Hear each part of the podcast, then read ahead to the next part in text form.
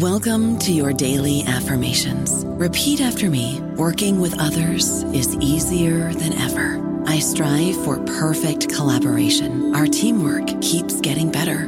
Yeah, affirmations are great, but Monday.com can really get you the teamwork you desire. Work together easily and share files, updates, data, and just about anything you want all in one platform. Affirm yes to start or tap the banner to go to Monday.com.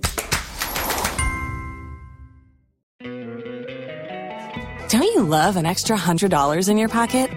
Have a TurboTax expert file your taxes for you by March 31st to get $100 back instantly. Because no matter what moves you made last year, TurboTax makes them count. That means getting $100 back and 100% accurate taxes only from Intuit TurboTax. Must file by 331. Credit only applicable to federal filing fees with TurboTax full service. Offer can be modified or terminated at any time. Hello, everybody. This is Marshall Poe. I'm the editor of the New Books Network, and I'd like to tell you that we have a new and improved website. It has two new features that we think you'll love. One of them is a vastly improved search engine so that when you type in keywords, you'll get a bunch of episodes really quick. The other is the ability to create a listener account. And in that listener account, you can save episodes for later listening. So you can create a kind of listening list. We think these features are neat and we think you'll enjoy them. Please visit the site today.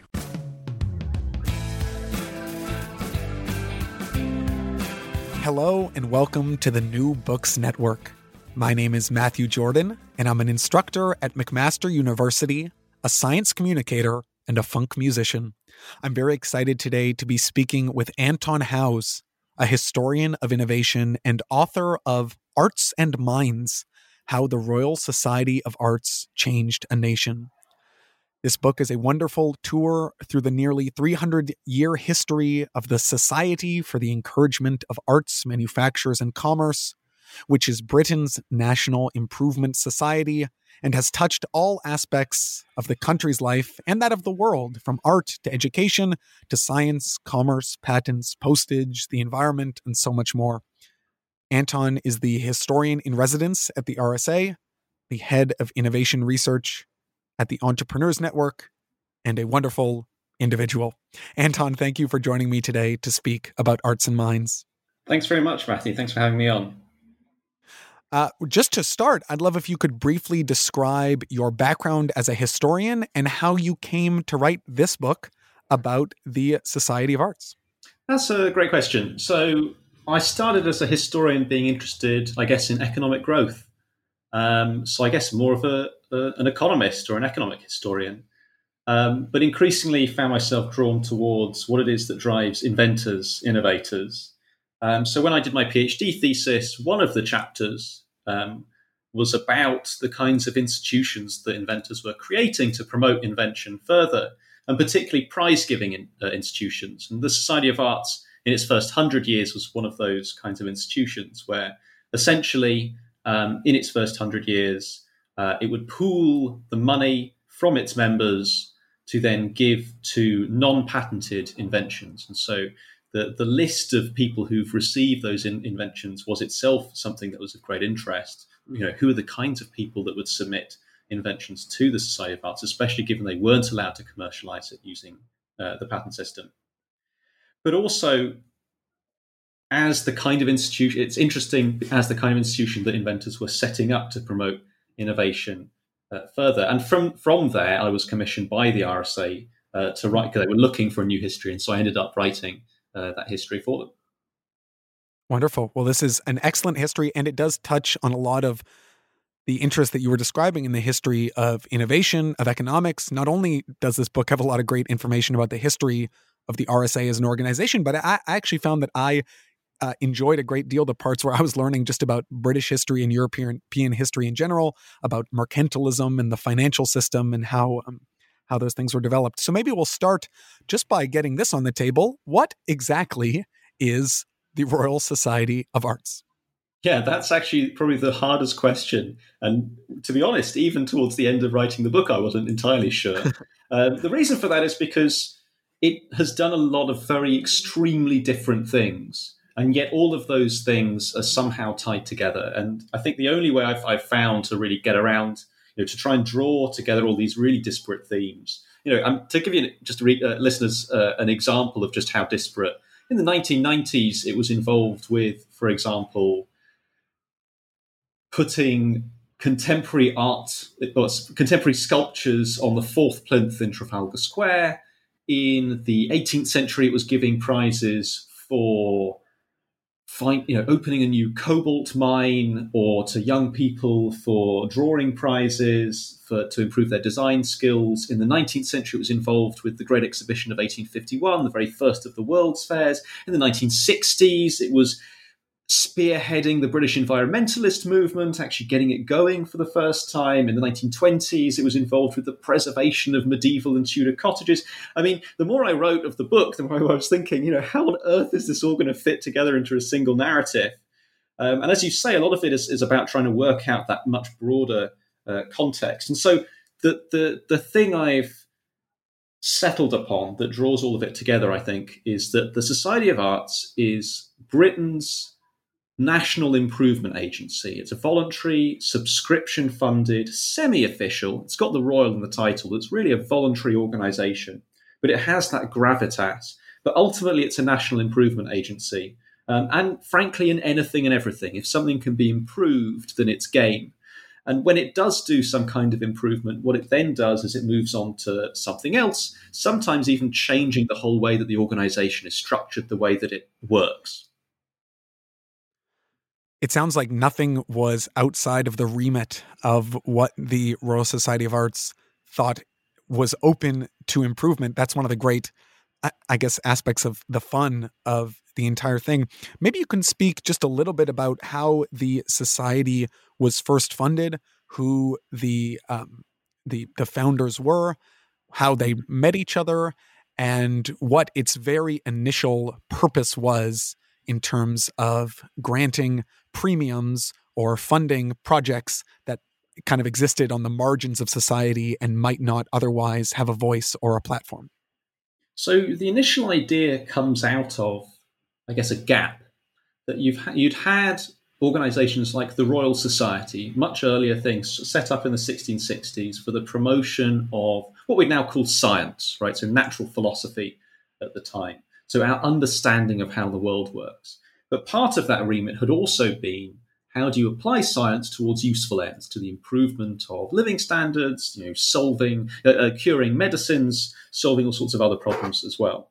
Um, but by the early 18th century, it was widely felt that the Royal Society had focused purely on the understanding, you know, collection of data and coming up with scientific theories and so on, but not on the application side of things. Uh, so actually translating scientific knowledge into new inventions was where something seemed to be lacking. And so the Society of Arts comes out of, I mean, there are actually a few other projects, a few other attempts at forming things that are called actually sometimes also a society of arts, because arts in those days doesn't mean fine art, painting, sculpture, although that is included within the definition. Arts is actually a much more general term. Um, think of artifice, you know, so the arts of man. So there's you know, you've got nature and you've got arts. So the Royal Society was about the study of nature, um, the way the world works, and the Society of Arts was set up to fill that gap to be um, something that's all about what's man-made or, or what, what, what humans can do, technology, effectively. So a lot of the founders are people who are inventors. You've actually got a few people who are themselves fellows of the Royal Society. Um, so essentially, scientists who felt that lack and thought that they needed another organization with very specific remit to do that. But when they start it, the idea is that they have one person, one vote. It becomes a, it starts off as a direct democracy. Um, and so hmm. the person who comes up with the project, a guy called William Shipley, he essentially creates an organization over which he has pretty much no control straight away because he ends up just being the secretary taking the minutes of the meetings. Um, and I guess he could have had a bit of a role there. But ultimately, if you stood up at the meeting and you gave a case as to what kind of prize should be awarded, what they should be doing with the accumulated fund based on all of their subscriptions put together, then if the rest of the society voted that in, then that's what they would do. And so that's why I think, especially to begin with, you have so many different types of projects, so many different kinds of prizes, so many different kinds of uh, things that are being rewarded. And what that also means is that in some ways, the Society of Arts, because it's based in London and because it's for the time relatively expensive, I mean, it's ultimately middle and upper classes are the people contributing towards it who are actually able to afford two guineas a year or 20 guineas for life to become a member.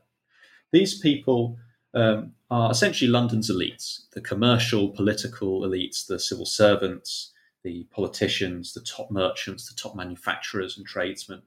And so the kinds of things that the society chooses to do, you can sometimes read into it as being a bit like a kind of poll of what of what those elites were worried about, the kinds of things that they thought needed improving. So you've got prizes for planting trees, which you think, oh, maybe that's to do with environmentalism. Far from it. It's planting trees so that you can have enough uh, wood for shipbuilding for the navy, for Britain's wooden walls, as they were called. So it's very much a matter of national defence.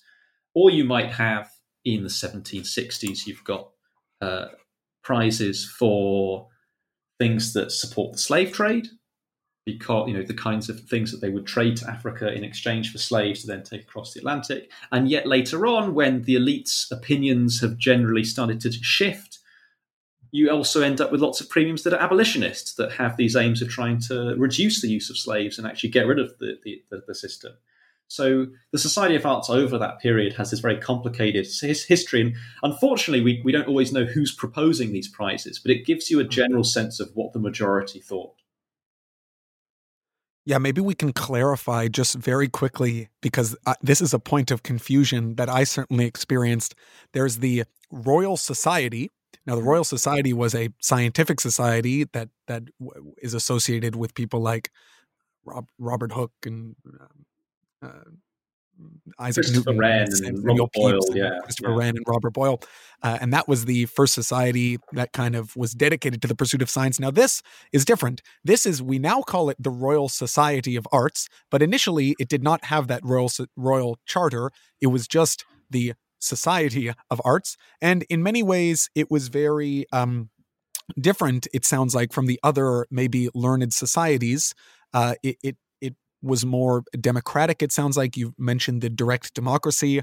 Um, it was more. Uh, it allowed women into its institutions. Mm. Even the actual physical arrangement of the space where people met was meant to kind of promote this idea of democracy. I'm wondering if you could speak a bit about how the organization of the society itself was markedly different from its very uh, inception from maybe the other kind of learned elite societies of London.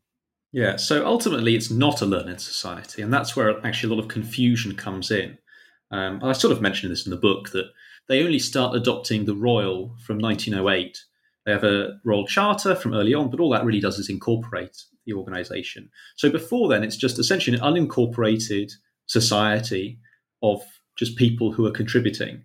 And so it's not really a learned society, and that's where the use of fellow from the early 20th century also becomes confusing because you think that members are becoming members because they've done something that admits them to this prestigious thing. In the same way that to be a fellow of the Royal Society, you are probably a very famous scientist of some sort, right, or natural philosopher. But to become a member of the Society of Arts, it doesn't actually matter it's actually all about intentions. And so, from, from, the very beginning, the reason, for example, that women are allowed in from the very beginning is that William Shipley says, I see no reason why women would be any less patriotic than anyone else. Patriotism in those days meaning just public spiritedness, uh, nation first, I suppose, but also can potentially be universe, more universalist than that. For in the 18th century context, it's much more limit, limited as to what universal really means. Um, and it's only later on that it gets expanded to the population of the entire globe. But even then, you know, the idea that he has there is that he sees no reason why anyone should be excluded unless they're a sort of troublemaker. You know, the only people who are going to be kept out are the sorts of people who aren't actually doing it with the right intentions. Um, so the better description of them, and to the extent that there are a few kinds of societies that are similar, is that they're not learned societies; they're patriotic societies. They're they're local improvement societies or national improvement societies. Um, so I think that's really the key difference. And yeah, it's it's it's good that you point out the difference between uh, the different societies there. That actually one of the problems with Royal is that in order, in trying to make themselves sound more to have more distinction, they actually made themselves less mm. distinctive, right? Because there are so many different Royal societies. Yeah. There's um yeah, it's it's interesting you speak about that kind of motivation, that that patriotism, but it's not like a necessarily militaristic or jingoistic, mm-hmm. nationalistic kind of country first type of patriotism. It's a desire to have one's um, actions and pursuits kind of serve the better interest of the country. It's a kind of utilitarian um, move to make make one's work actually beneficial to other people instead perhaps of kind of lazing around all day and that definitely relates to that idea of um, prizing the importance of um, artisanal craft making manufacturing that kind of uh, inventors prizing the work of those people maybe above the I don't know, landed aristocracy or the people who just kind of sit around and and think all day. And I suppose that was the purpose of granting these premiums, these grants essentially that they would give to people. And I was delighted to learn people of all ages, you have these inventions from, you know, teenagers and, and kids, their art being funded.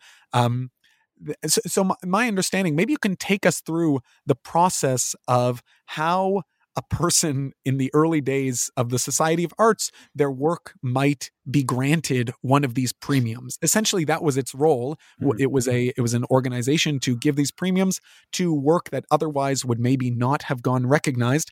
If we're maybe you could describe the layout of the room where this where this activity takes place and how yeah, how some of these uh, projects might get funded, and maybe if you can remember any particularly interesting ones from maybe the first century or so of its existence, some of the more wacky uh, things that were were given given these grants.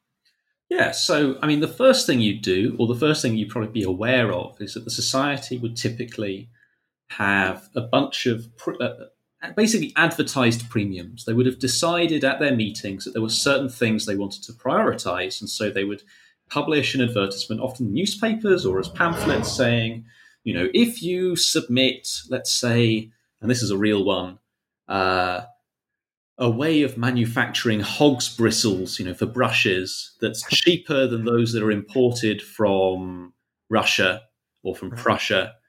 Uh, by this date, then you could get, let's say, I, I, can't remember exactly what it actually is, but something like 10 guineas, 20 guineas. The, the usually the, the most expensive ones would be 50 or 100 guineas.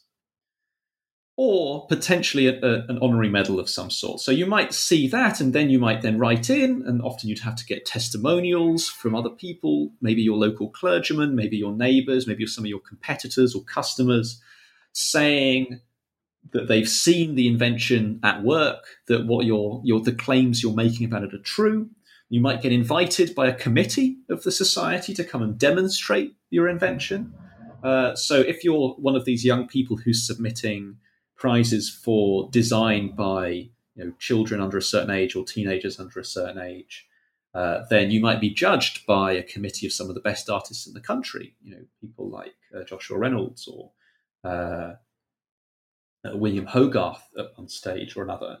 Um, and then after the judging takes place, and, by the way, the committees of the society were completely voluntary as well. If you were a member of the society, you could turn up to whatever committee you wanted. Um, they would meet on a different day, often just in a different coffee house or in a tavern, um, sometimes in a field, depending on the sorts of activities they were judging, uh, to then look over these things and then make their judgment. And then they would recommend to the society as a whole whether or not to award the premium to you. And then if you did win the premium, so you might get a first place or a second place, perhaps. You know, they might even recognise where you've come close but haven't quite actually won, um, or or gone or, or, or succeeded at, at, at, meeting the advertisement's requirements. Then you would have a prize giving in what would eventually become the Great Room. So from the 1770s, they've been in the building that they're still in today. And the Great Room is essentially this huge room. Initially, it would have had horseshoe shaped benches, uh, better, as you, I think you mentioned this earlier, better for the uh, uh, people to debate with one another. Also, less antagonistic than Parliament, where people are directly facing one another. You know, one mm-hmm. party on one side, another party on the other. The Society of Arts is supposed to bring all of all the all of the different parties together for the common public good, without there being any any party divisions or factions. Not that that always worked. Um, and then you'd have a prize giving, then the president or some other celebrity would would help give out these prizes. And it would be a big fancy event, and eventually they start doing it as an annual event. It becomes one of the major things where to, you know to, to, to see and be seen. Um, and so that's one way is that you might respond to these advert- these advertisements. And though increasingly, what they also do is they start they start allowing people to submit inventions or improvements uh, unsolicited. Uh, a, a, series of well, a, a, part of the premium system that they, that they call bounties. That is, if you you know, I've just come up with an invention. Let's say the the lifeboat. Henry Greathead comes up with a way the unsubmergible boat, what we now call the lifeboat, and he submits it to the society unsolicited for a reward. Um, he, he commits to the fact that it won't be patented, um, which was one of their conditions, and the committee again will judge it and work out whether or not to give him that prize. The other thing to mention, though, as well, is you you you talked about how sometimes you get people from all ages, or particularly very poor people, going, you know, who might not be able to afford a patent, but are going for these much more uh, these these smaller but still quite significant cash prizes. But also, uh, often the Society of Arts was also trying to involve people from the upper classes. So the honorary medals, they're not worth much in terms of money, but they are potentially worth quite a lot in terms of honor you know, for you to be a duke who, or an earl, let's say, who wins a prize that's also been won earlier by a duke and will be handed to you by a prince or a duke who might be the president of the society. They always try to choose the person with the highest rank to be their president for the prize givings. Uh, then that's quite a significant thing as well. And so money may not have that impact on a gentleman, um, but a honorary prize might. There's um it's so amazing the, just the list of examples that you profile uh, in the book of um, all the different inventions there are some great photographs my personal favorite for what it's worth mm-hmm. is this uh, improved uh, chimney sweeping mechanism before this was invented before there was a technological solution children had to climb into the chimneys and suspend themselves inside and get all dirty and often succumb to injury or death. But then uh, a, a, it looks like a faction of the Royals uh, of the Society of Arts founded, and I'm going to read this in full because it really just tickled me uh, and illustrates a, a, great phenomenon that you discuss in this book, namely just how unwieldy some of the names of these committees and societies can become.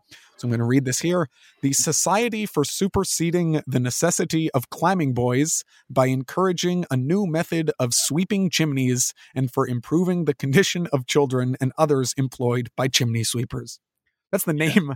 of the organization tasked with uh, figuring out a technical technical solution to this uh, to this chimney sweeping problem. And as you say, the whole point is it's it's a society dedicated to improvement. There is nothing that is uh, outside the realm in the eyes of the um, Society of Art to be improved, including, as you discuss, the um, the patent uh, system itself. Uh, that was a very interesting passage in the book where you described the reforms that were made to the patent system because, as you mentioned, a lot of the people who were um, seeking or winning premiums from the Society of Arts couldn't afford to set up a patent. I'm wondering if you could describe just the kind of um, Sisyphean complexity of getting a patent before these reforms and how some members of the Society of Arts were able to help uh, reform that process. Yeah, so the patent system wasn't really a system. Um, all it, what had happened was that essentially it had started off in the 16th century as being being basically a kind of privilege granted by the monarch, with a bit of regulation in the 1620s, the Act of uh, the Act of Monopolies, um, to try and reduce any abuses to that system by the monarch.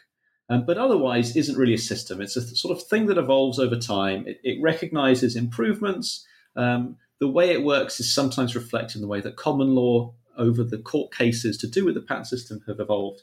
But ultimately, it's a very, very expensive thing. And then, by and so by the 1850s, you're having to go through the process that's essentially kind of, you know, you're having to pay various different what would have originally been bribes and have, have but turn into official payments to all sorts of different officials. You know, to get this and this paper stamped and that paper stamped and this thing sealed. There's the deputy chaff wax Um, I can't even remember half of the other offices, but essentially there's a, something like 30 something different stages that you have to go through, um, which is actually extremely costly, not just in the money itself to pay for the patent, but even just the time cost of you know coming going out of your way to come down to London. You might not even live in London.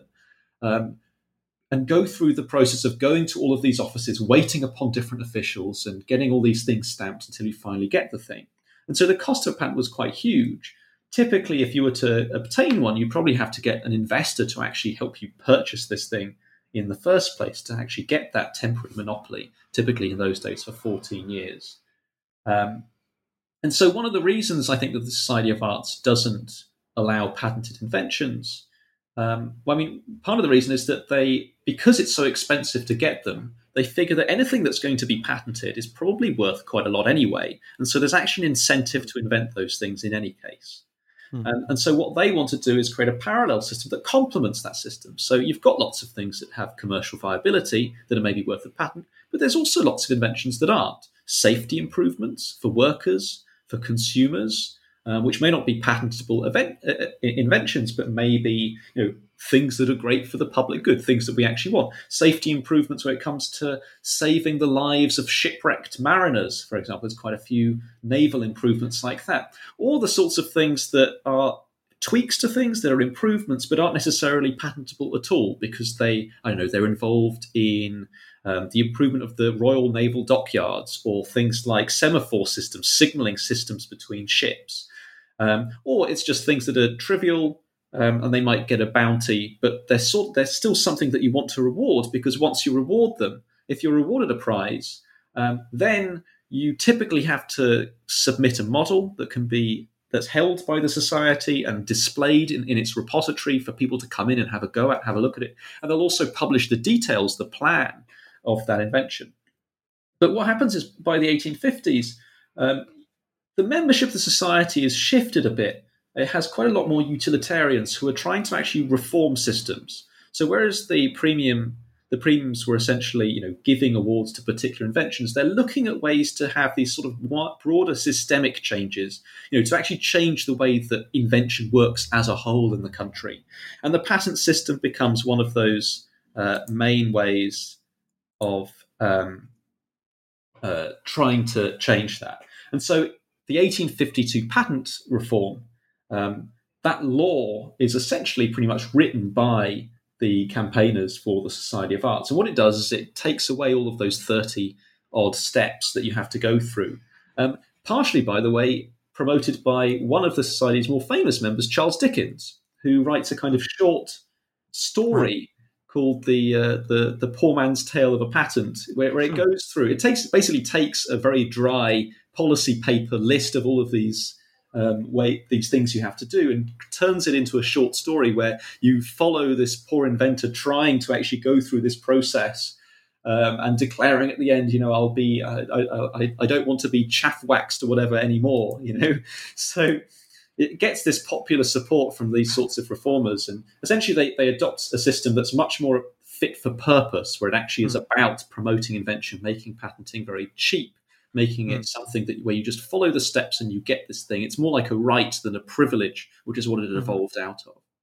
I don't know about you, but I'm very busy and I don't have a lot of time to cook. That's why I subscribe to Factor. Eating better is easy with Factor's delicious, ready to eat meals. Every fresh, never frozen meal is chef crafted, dietitian approved, and ready to go in just two minutes. You'll have over 35 different options to choose from every week, including Calorie Smart, Protein Plus, and Keto. These are two minute meals Factor meals are ready to eat and heat, so there's no prepping, cooking, or cleanup needed.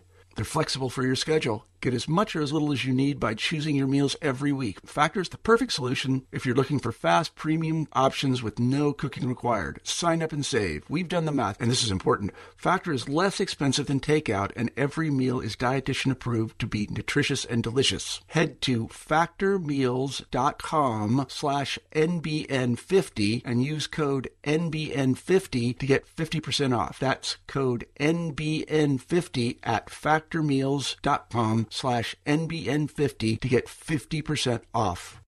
Yeah, I think that's a, it's just a great example of what the Society of Arts what, what kind of its purpose was and how it applied in practical terms its vision to to be kind of a patriotic serving the people, serving the inventors institution. A lot of your discussion of what happened in the society in the mid 19th century especially focuses on, as you said, uh, utilitarian philosophy, mm. which emerges from the philosopher Jeremy Bentham, who argued that what is ethically good is what s- serves the most number of people, brings the most happiness to most people. And one of his kind of disciples is is is a man you spend a lot of time discussing, Henry Cole, who brought a lot of reforms to the to the uh, society and also to the country at large. Uh, most notably was the spearheading of the Great Exhibition of 1851. This was an amazing exhibition of technologies from around the world, housed in a, an awesome crystal structure in Hyde Park. It had many millions of visitors over the course of a few months. Um, what, yeah, what was the purpose of this absolutely gigantic event? And what did they kind of gain from this massive showcase of international industry and design? Yeah, so there's actually a whole bunch of different things. I actually devote quite a few chapters in just trying to get into the details or just the context of what this extraordinary event was. So for Henry Cole personally, you know, this is I, I like to characterize Henry Cole as being utilitarianism applied, right? That he has decided, you know, he's adopted these ideas fully. He's not a philosopher himself. He's not right. an intellectual, really. He has lots of ideas, though, for how to actually put these things into practice. And even beyond being a, a follower of Bentham, he's really a follower of Bentham's protege, John Stuart Mill, because Mill kind of adds a softer edge to Bentham's very hard rationalist way of doing things. He adds, you know, appreciation of beauty and aesthetics, whereas, you know, whereas I think Bentham is a bit more hardline, thinking, you know, these things are pointless and not all that that interesting. Um, Mill has this kind of more romantic sensibility, if you like. Right. Um, and Cole is actually quite good friends with Mill um, early on in his life and have, heavily influenced by him. So Cole is involved with campaigns like uh, the penny postage, so making the postal system much more fair, much more rational, um, much larger, much more systematic. Um, he's later on first using the society to get that patent reform through, but also, I mean, his actual big mission seems to be about aesthetics. That he wants to not just have the greatest good for the greatest number, but the greatest beauty for the greatest number. Nearly all of his projects that he has in the mid 19th century are in some shape or form about that. So for him, the Great Exhibition is an opportunity to spread good beauty, uh, good models of beauty, good design, good aesthetics to the masses. Right? If you can show them what beauty looks like, then you can raise their standards. It's a bit like, you know, um, people don't know what they want until they've seen it, right? That's the kind of hmm. underlying philosophy that if you can display what's really great, then they're going to start to want to demand those things. But he gets mm-hmm. the idea of exhibitions, and actually, it has a bit of a prehistory at the Society of Arts. In some ways, he only gets involved with the Society of Arts to do to kind of take up the mantle of the kinds of exhibitions that they're holding. Because what had been happening is that you know, during the Industrial Revolution, you've got Britain forging ahead in terms of industry, in terms of technology, and other countries get worried about catching up with it.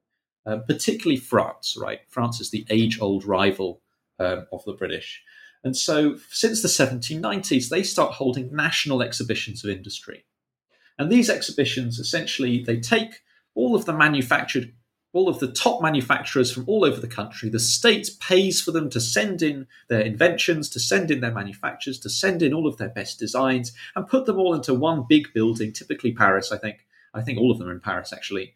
Um, so that people can come and view all of these things in the same room. Manufacturers mm. can see how their processes compare with those of different regions and they can up their game if they're behind they can see who's ahead and get plaudits and awards and prizes you know they might get, be admitted to the Légion d'honneur you know or and, and for consumers this is a chance to see what the best designs are to, to say you know why aren't our domestic or our local producers producing the sorts of stuff that's available on the other side of the country you know why don't we try to raise their raise their game create demand um, raise consumer and educate consumer tastes in the process.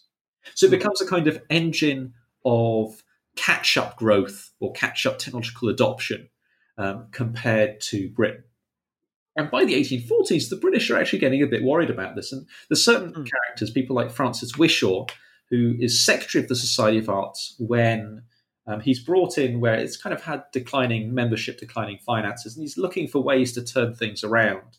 And he, he gets very interested in the 1844 Paris exhibition and starts to get the society involved with potentially having a national exhibition of a similar kind for Britain so that it can maintain its technological lead so that it can keep ahead. Because he's thinking, thing is, France has actually stayed ahead in terms of fashion. Um, but if it catches up in terms of manufacturing, you know, the actual how it, you know the, the quality of the goods and the quality of its machines, then Britain's pretty screwed in terms of trade mm-hmm. terms because then France is both technologically advanced and has great fashion, whereas Britain is technologically advanced but doesn't have the great fashion. Um, so he's looking at it in those sorts of terms. And Cole gets brought in as part of some of the conversations that are going on around that.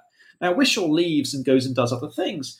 And Cole is really the doer, the mover, the shaker who gets, who, who, who starts really putting together this, this, this, these new, this idea of a national exhibition. So they hold a bunch of exhibitions in the, in the late 1840s to try and get these things going. And he uses exhibitions for other ends as well. There's exhibitions to celebrate living artists. You know, as a true utilitarian, there's no point having exhibitions of dead artists because the artist isn't going to appreciate it, right? The dead can't appreciate things, but the living artist might. So they start doing exhibitions to living artists. Um, they also have exhibitions of inventions. They have ex- uh, smaller scale ones. And then at the 1849 um, exhibition, national exhibition in Paris, they hear of an idea that's been bumping around amongst French officials, which is why don't we have an international exhibition? Um, and so they immediately take this idea and essentially use it to, to pit them to it so that Britain can be first to do this thing. And so the hmm. Great Exhibition of the Industry of All Nations, the Great Exhibition of 1851, famous for the Crystal Palace, this huge glass building, uh, the largest enclosed space on Earth, right? Um, really showing off the technological prowess um, of, of the country. You know, the Great Exhibition is the brainchild of, of Henry Cole in that respect, but he also taps into a bunch of other themes here, which is that in the mid 1840s, um, you'd had the free trade movement, where essentially, you know, since the 1810s, when you have the Corn Laws, which are propping up the price of grain to the benefit of the rich landlords who dominate Parliament, um, you start to see manufacturers who are having to pay higher wages because food is more expensive, and also workers because they're you know having to pay more for basic necessities, starting to complain and starting to forge a coalition against the aristocrats, a political coalition. They, they push initially for things like the Great Reform Act in the 18, 1830s, which expands the franchise, but then even despite expanding the franchise, even despite a lot of these manufacturing cities getting more votes, um, they are able to shift um, the political consensus fully in favor of free trade and lowering these tariff barriers on corn. And so you get the 1840s um, anti Corn Law League, people like Richard Cobden and John Bright, who are especially famous leaders of it, pushing for the abolition of corn laws. And they have this big victory. Um, and one of the things that the Great Exhibition taps into is that, you know, actually Henry Cole was tapped to be one of the leaders of the Anti Corn Law League by Cobden, but he turns it down to do other things. Um, one of the things he taps into to make the Great Exhibition happen is that they can't get government funding in the same way that they do in France. And so they need bottom up subscriptions. They need a mass movement to draw upon to make this thing happen. And so he thinks, what a better way to do this than to really make it about free trade? Right, which is hmm. that the Great Exhibition, because it's of the industry of all nations, we can kind of we can sell it as this kind of almost like an Olympics of industry, where you have these competitions right. between different countries where rather than having a competition on the battlefield, you can have this peaceful competition of people trying to outdo each other in terms of their invention, in terms of their their manufacturing, their their design, um, and that that kind of uh, prowess. And so he hmm. taps into the free trade movement, and then also by extension, um, the free trade mo- movement is very aligned with the world peace movement, which is this this idea that the more trade links you you have, the the more the, the, the, less likely it is that those countries which have all these trade links will go to war. Uh, and so all of these different groups kind of impose their idea of what the Great Exhibition is all about. Although in the in the process of actually trying to make it happen and getting all of the different approvals, some of those things get watered down a bit. Right. So Cole actually at one point kind of loses control of various bits of how the exhibition is being organized and then reasserts his his, his the heavy hand of his control later on. Yeah, it's it's fantastic. Uh, could you say a bit about the exhibition itself? Just kind of the grandeur of it, just how massive an enterprise it is for people who maybe aren't aware. Perhaps if you're listening to this and, and you haven't really heard about the Great Exhibition, you can look up the images of this incredible Crystal Palace in Hyde Park, some of the amazing inventions, just the sheer number of people, the crowd size. Yeah, could you maybe paint a picture a bit of of what that what that event was like? Yeah, I mean, people basically had never seen so many people in the same space together. Um, that seems to be the, the, the main thing. The heaving mass, right? There's just so many people coming in, even per day. Sometimes what's effectively the population of entire towns are coming in through this building. Uh, and actually, they have all sorts of worries about that. One of the things the Society of Arts does, one of Cole's ideas, is to do something about the London public toilet system. That there isn't one that they should have public toilets and they should signpost these things. And they they had a little trial at the exhibition where they would pay visitors would pay a small fee to use the toilets, and they they used that as an example of maybe we should implement this more broadly and, generally in London because otherwise all these visitors, you know, the streets will will run yellow with urine. Uh, if we don't do something about it, so there's the sheer number of people. So it's about six million people um, attend over just the uh, over the course of just a few months uh, in the middle of 1851. Um, I can't remember the dates. I think it's uh, first of May to October, probably. Um, but just a few months in 1851, six million people, um, and you know, to put that in context, that's that's a very significant chunk of the population of Britain. Although a lot of those people would have been repeat visitors because it was so popular, people keep coming back.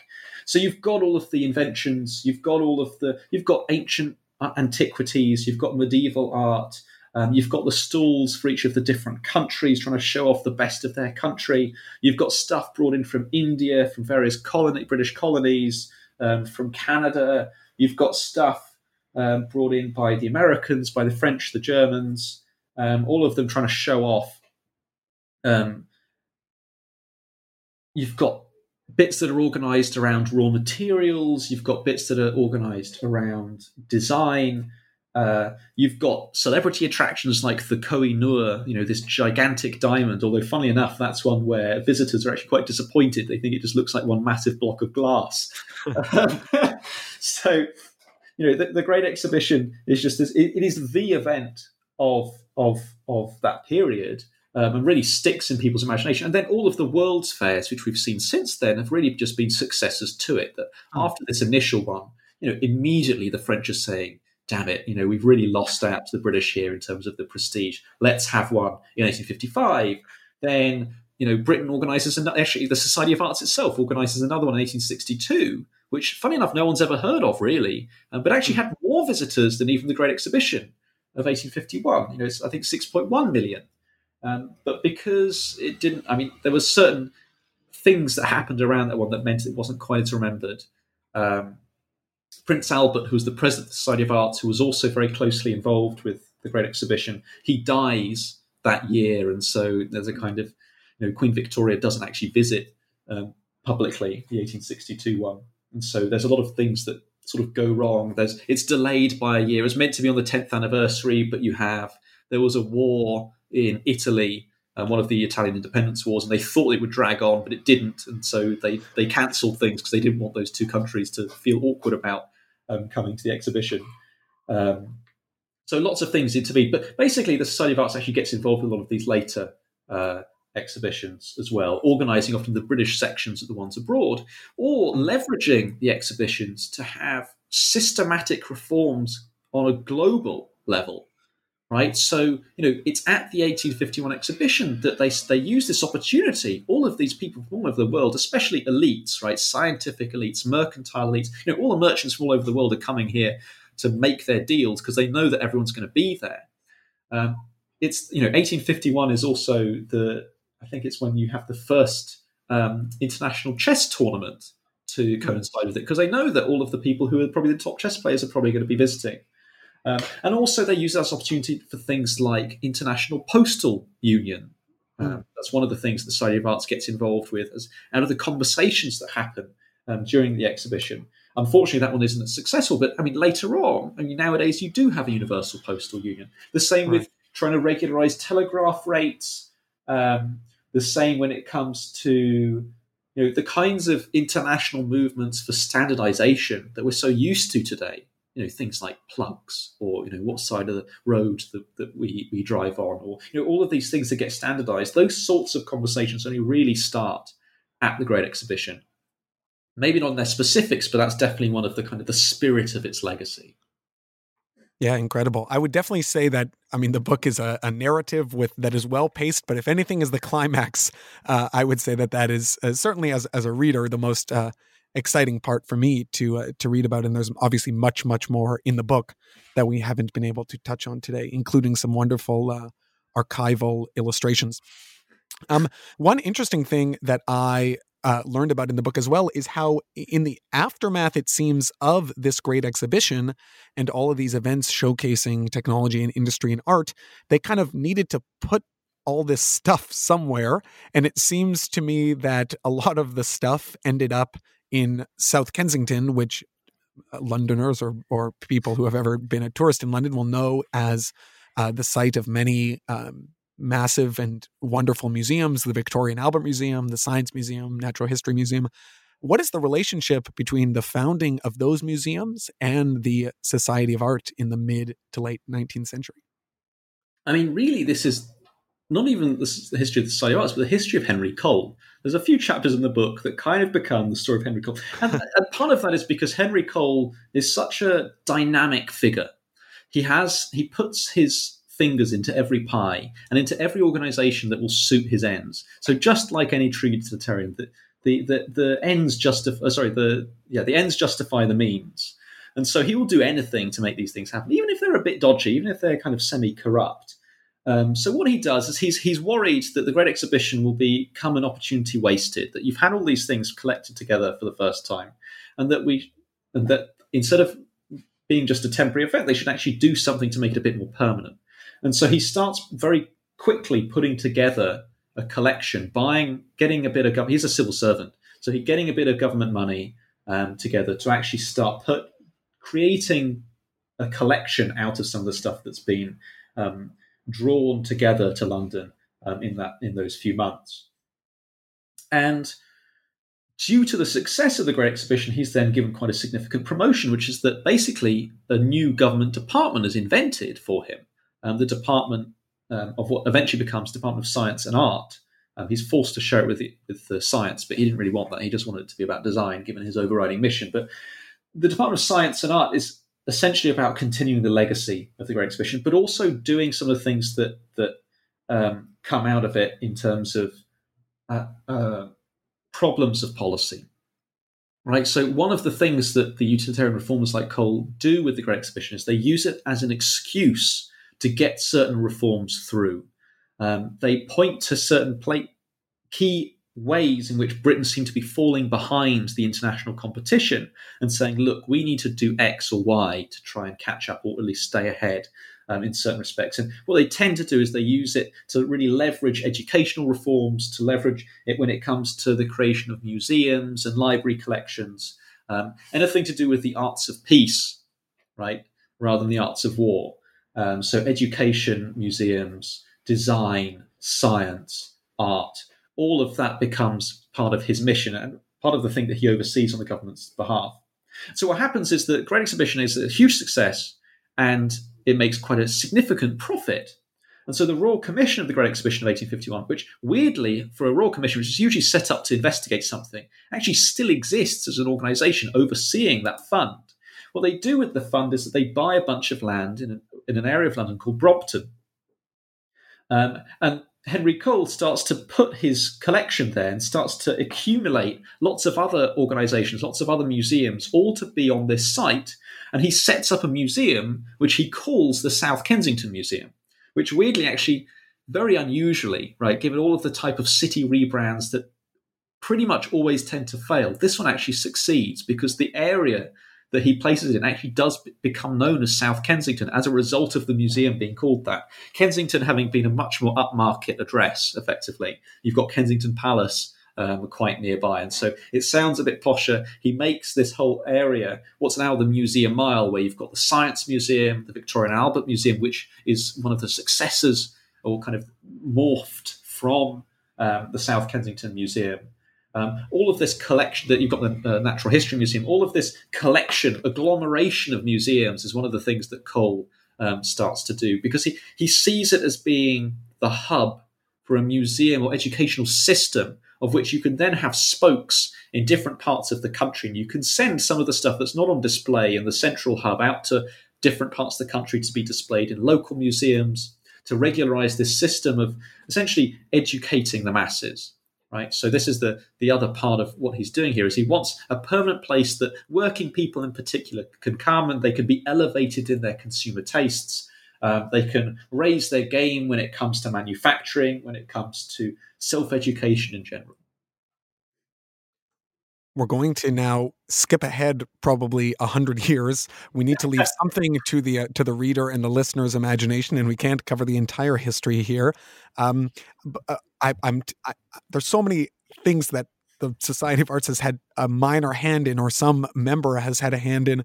I'm looking here at my list, and I see the um, introduction of the standardized testing that would become the the GCSEs, and so many uh, fantastic inventions, but I'm not going to mention. I'm going to resist the temptation because we, we are. I want to be mindful of the time, and I, I want to talk a bit about the 20th century. We're stuck in the 19th, but it seems that the the the way you describe it, it feels as though the society has a bit of a lull in um, um, in in that period, kind of in the early uh, tw- early and mid 20th century.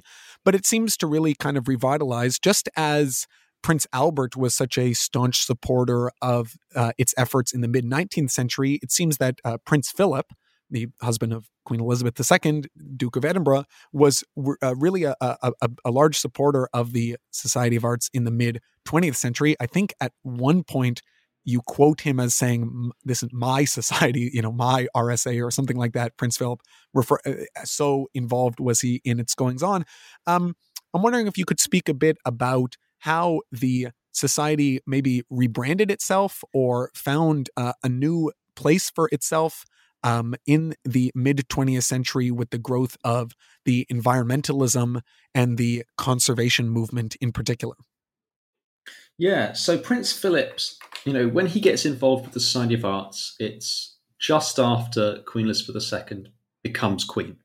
Right, so she had actually been president of the society just before that because it becomes a bit of a thing that the heir to that they try to find a royal to be the president because it's just an honorary um, an honorary uh, post. But actually, Prince Philip is you know he's a young man and he's looking for things to do and, and looking for things to become involved with. And so the Society of Arts or the RSA by that stage it gets the royal since in 1908. Um, it becomes one of the ways in which he can do things. Um, and one of the things that he's very interested in is conservation. He gets very interested in birds, in particular, when he's often off on the Royal Yacht Britannia, going going around the world for one of the Olympic Games uh, tours, and gets very interested in watching birds. I think near Antarctica, and then gets falls in with a bunch of other people who are involved with uh, people like Peter Scott, who was one of the founders of the World Wildlife Fund um, he's Peter Scott's actually the person who comes up with that really famous panda logo, um, and a whole bunch of other characters who are involved in wildlife preservation, wildlife conservation. Um, and what happens is that there's an event in um, in 1963 where essentially it's a, a, nature conservation week, and a bunch of these organisations try to put together an exhibition um, where they can showcase what the kinds of things they've been doing and trying to bump up the numbers of people who will pay for conservation, you know, the, the, the donors to it. Conservation really wasn't a big thing um, in terms of the, the, numbers of people involved. Um, and Prince Philip at this meeting, at this at this exhibition, he asks, you know, do all of you people know each other? Do, do you all talk to one another? And the surprising answer is no. And so he, well, he he asks the people involved, you know, why don't you organise a conference to actually bring together all of these people, you know, to actually talk about the issues they face, talk about all the conservation issues, maybe bring in um, landowners who actually control the land that you're worried about in terms of nationalised industries or industrialists or um, you know, government department officials who control a lot of the land that has these conservation issues, and let's bring them all together. At the same time, you've also got the publication of books like Silent Spring, which famously showed that uh, DDT was showing up in uh, human breast milk in California, where you start to get a bit of a worry about environmental impact actually impacting humans. And so when you get these com- conferences that are organized under Prince Philip's aegis, right, you've got one in 1963, one in 1965, and one in 1970, and they're called the Countryside in 1970, right? They were aiming for 1970 to be able to show that they'd done certain things by that, by that year. Um, and in the process of those conferences, a new conception starts to emerge of what we'd now call the environment, right? If you were an environmentalist in 1960, that probably meant that you were someone who thought that nurture rather than nature was important in the upbringing of children, right? Their, their environment was what, rather than their genes, was what led to their outcomes. The idea of environmentalism, as we think of it today, to do with conservation, you know, the planet, sustainability, that emerges from these conferences uh, or at least kind of alongside them, because all of these people are talking to one another. You know, you've got the people for conservation of wetlands and birds and and bees um, and this particular species, all of them talking and actually finding commonalities, finding common problems that they think need solving. You've got problems of pollution, problems of air pollution, water pollution. Um, you've got problems of various other types of environmental degradation. Um, and they start to see patterns and they start to see how all of these things are potentially connected. And increasingly, they also start to worry about not only is this about, that this is not only about the conservation of the species that they just happen to like, you know, because they're fans of this bird or they just like looking at pandas, um, but actually that maybe these issues will have an impact on human survival as well. So the idea of environmentalism starts to emerge from it and then has an impact abroad as well. So a lot of the people who are at these conferences end up being part of a delegation on conservationist issues in the United States. They're invited to, to present to the White House. Um, they lobby the European community to designate um, 1970 uh, basically conservation year, natural conservation year. Um, and then you also get an impact on what happens in Britain, in that you've got the 1968 Countryside Act, which is a direct result of the kinds of conversations that they were having at these conferences. You get 19, in 1970, you've got the foundation of the Department of the Environment. The Prime Minister, Ted Heath, actually speaks at the conference. Um, it's the first year in which the population actually, in polling in that election year, registers the environment as being an issue they're concerned about.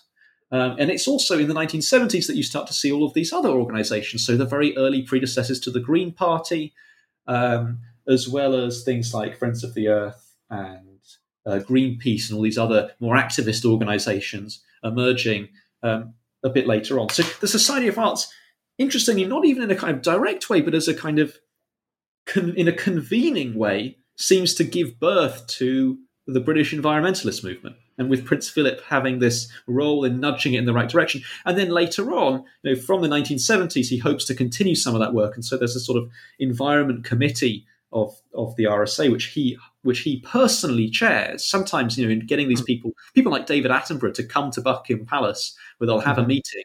And what's interesting is we don't really know a lot about what happens there, but from my under, from what I've been able to tell, you know, sometimes you've got pretty big industrialists, you know, being basically told off by Prince Philip, where the kind of royal, um, the royal impact is having, I guess, a kind of more private impact on some of these larger companies to try to keep them to task. But it's difficult to measure that impact, I think, uh, more broadly. I'm reminded of a Saturday Night Live skit where I think Fred Armisen and Bill Hader play the king and queen, and as soon as you know the royal guard and the the, the cameras leave the room, they get the Cockney accents and they tell off. I think um, uh, uh, Princess Kate, you know, marrying William. It's like uh, uh, eh, I so I'm imagining if if the listeners have seen this Saturday Night Live skit, they'll know what I mean. I'm imagining this event where uh, well, you know um, industrialists visit Buckingham Palace and are told off by uh, Prince Philip to be a to, to be a similar act of shedding all decorum. Am I correct in remembering that the word sustainability itself comes from uh, the RSA, or it's it was added to the Oxford English Dictionary on the basis of a use by the RSA?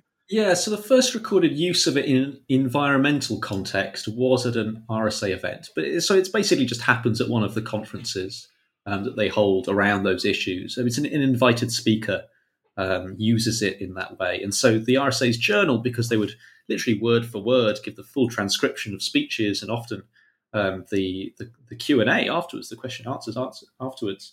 Um, sustainability in that sense, I think I think the first one recorded by the Oxford English Dictionary is is from one of its events. Very impressive.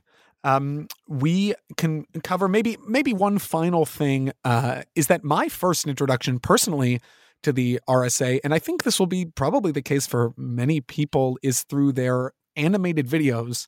That's probably the first time I ever even encountered that acronym or heard of the organization is through this RSA Animate, uh, which were these kind of illustrations of TED Talks. Um, I'm wondering if you could speak a bit about maybe how those came up, why they were such a, a, a, popular sensation, and how they maybe fit into the broader picture of what the organization is doing now in the 21st century to kind of stay current and stay relevant. Yeah, so these came out of, um, well, they were invented by a guy called Andrew Park, who was doing whiteboard animations live for events, um, where so often you would have. Uh, a speaker and then he would animate the speaker as they were talking. And they decided, you know, actually, why don't we video these things? Why don't we have short videos where actually the first ones they put the camera on his shoulder and as he's writing, as he as he's drawing these animations of the talk, you would it would be in real time and then they would speed it up so it would fit within a the, the actual drawing bit so it would fit within you know a, a few minutes. And these become a huge internet sensation. You know, absolutely millions of views on on YouTube, and they continue to do them today. Um, and it's a kind of interesting like a case, I guess, where unlike a lot of the other society's earlier um, projects, you've got another, you've got artists, you've got people innovating around it and coming up with new ways to promote the the RSA's mission. So a lot of what it does today, I mean, one way to characterize it, it's become a sort of think tank where it does reports, it does research, but it also has that convening role, which became so useful um, with with the, the conservation movement. Um, it also invites lots of speakers, often with you know a bit more radical ideas, and to present them. And, and they try to promote those ideas and get a bit more uh, of a conversation going around them through that that medium. And it's actually Andrew and I uh, worked together on a huge mural um, of the society's history um, that's in its coffee house. And I guess when the coronavirus is over, people will hopefully be able to go and visit it and look at this um, 11 meter mural showing, you know, in a kind of jokey, kind of cartoony and light sense, um, some pretty important and, and, and deep themes that hmm. I hope people will find in the book maybe people can't really do this now. Maybe if they're walking around London, but where actually is physically the RSA? Where was it founded and where is it today? Those are the same place. Uh, and what is the significance of maybe its location within London and even the architecture, the way the building uh, actually was was was constructed? Yeah. So initially, they have just meetings in a coffee house, Rawthmell's Coffee House. Um, in Covent Garden, Henrietta Street, Covent Garden, the building sadly no longer exists for that, though there's a plaque that you can see um, where it kind of shows where they had that meeting. And after that, they would meet at various you know, people's houses, um, at coffee houses, at taverns, depending on, on what happened. Then they started trying to look for more, per, you know, as they the membership gets larger, they start to look for bigger venues they can use. And then in the 1770s, they get an opportunity to actually have a purpose built building. And Robert Adam, or the Adam brothers, the people who intro- part of the people, some of the people who introduce neoclassicism to British architecture, as members of the society, they get involved and they create a purpose-built building um, for the Society of Arts, where it's been ever since. So since 1774, all the way to the present day, it's been based there. So you've got the great room with these huge murals, um, well, not murals, they're actually paintings, although they're, they're the size pretty much of the wall um, by the artist James Barry, showing the progress of human civilization. And they've kind of got an Olympic themed bit under which you would, a procession under which you'd have the, have originally had the prize givings. Um, really to underscore the kind of the I guess the magnitude of the prizes that are being awarded. Uh, You'd have had the repository downstairs where all of the models, all of the art that had been submitted and won prizes could be seen by people visiting throughout the year. You'd have had people actually living within the building. The secretary had the kind of apartment buildings next to it. Um, so that you know, it's a, a working building, uh, and that's where it's been ever since. And so it's it's it's just off the Strand um, in John Adams Street, so right in the bustling centre of London, quite, quite close to uh, where the, I mean, very close to the riverfront. Well, I hope that uh, when such things are permitted, people uh, will will be able to to pay a visit, maybe attend events, or just see some of the uh, some of the art and the architecture, and uh, hopefully read your book as well, so they can kind of contextualize a lot of that and um, what's going on there. Well, uh, we're wrapping up now. I'm wondering if there's anything uh, final things about the Society of Arts or um, about this book that uh, you would like to add, maybe in summary, um, about its role in the past, today, or maybe your experience doing this uh, 300 years of research on this unique institution? Yeah, I'd say the interesting thing about it is that, you know, if there's a theme that I noticed throughout the book, and I hope is also a kind of inherent message in it, um, you know, the dedication in the book is to the public spirited, uh, right? Because uh, maybe that sounds a little bit cheesy, but for me, a lot of what really came out of it was that very small groups of people or even individuals can have quite a significant impact in a very bottom up way, you know, without becoming politicians and getting all sorts of power, but just creating institutions like the Society of Arts or doing projects using these these institutions that allow for ideas to kind of surface from the bottom up and to actually become something. You know, it's astonishing that someone like Henry Cole, for example, can create the Great Exhibition without it being a government project, um, but just using this essentially voluntary society, or that you know. Prince Philip's involved in the 1960s, but there's also a bunch of other people who use the society for their own projects. Um, so, you know, I think that's one of the really interesting things is that it really shows the way in which people can set things up themselves, the initiative that they can take to make to make the world a better place, to improve it. Um, and one of the interesting things since the publication is that you know I've had a few people get in touch saying, asking me about what would what would a modern day RSA based on you know in its first hundred years, or let's say in the 1850s, hmm. look like today? What what kinds of hmm. things would it would it be doing? What kind of lessons can we learn from the kinds of projects um, that they've been doing. And I hope readers of it will also. I mean, there's so many projects we haven't even touched upon, which were you know, have whole chapters devoted to them. Of course. Um, as well as all the ones that have like a page or two, because there's just so much uh, going on. Trying to draw it together was this real challenge, but I hope that there'll be a lot to inspire people to do things today in that. Yeah, absolutely. I was definitely in reading this book inspired by the, as you say, the the spirit of of public mindedness, this desire to um, find room for improvement in absolutely everything and make sure that things are working uh, for the benefit of the people. And it was it was quite moving to see kind of uh, this this egalitarian, uniquely democratic institution that was kind of dedicated to these ideals from such an uh, early time maybe in Britain's uh, industrial history, and also the way you masterfully wove together the entire history. So I hope that the uh, the listeners appreciate Arts and Minds, how the Royal Society of Arts changed the nation. Um, Anton Howes, thank you so much for speaking with me today. Thank you.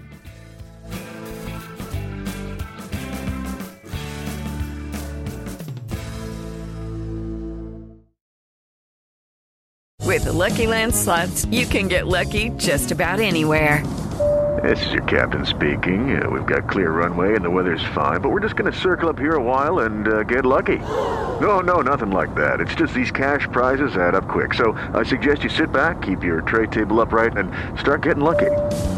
Play for free at LuckyLandSlots.com. Are you feeling lucky? No purchase necessary. Void where prohibited by law. 18 plus terms and conditions apply. See website for details.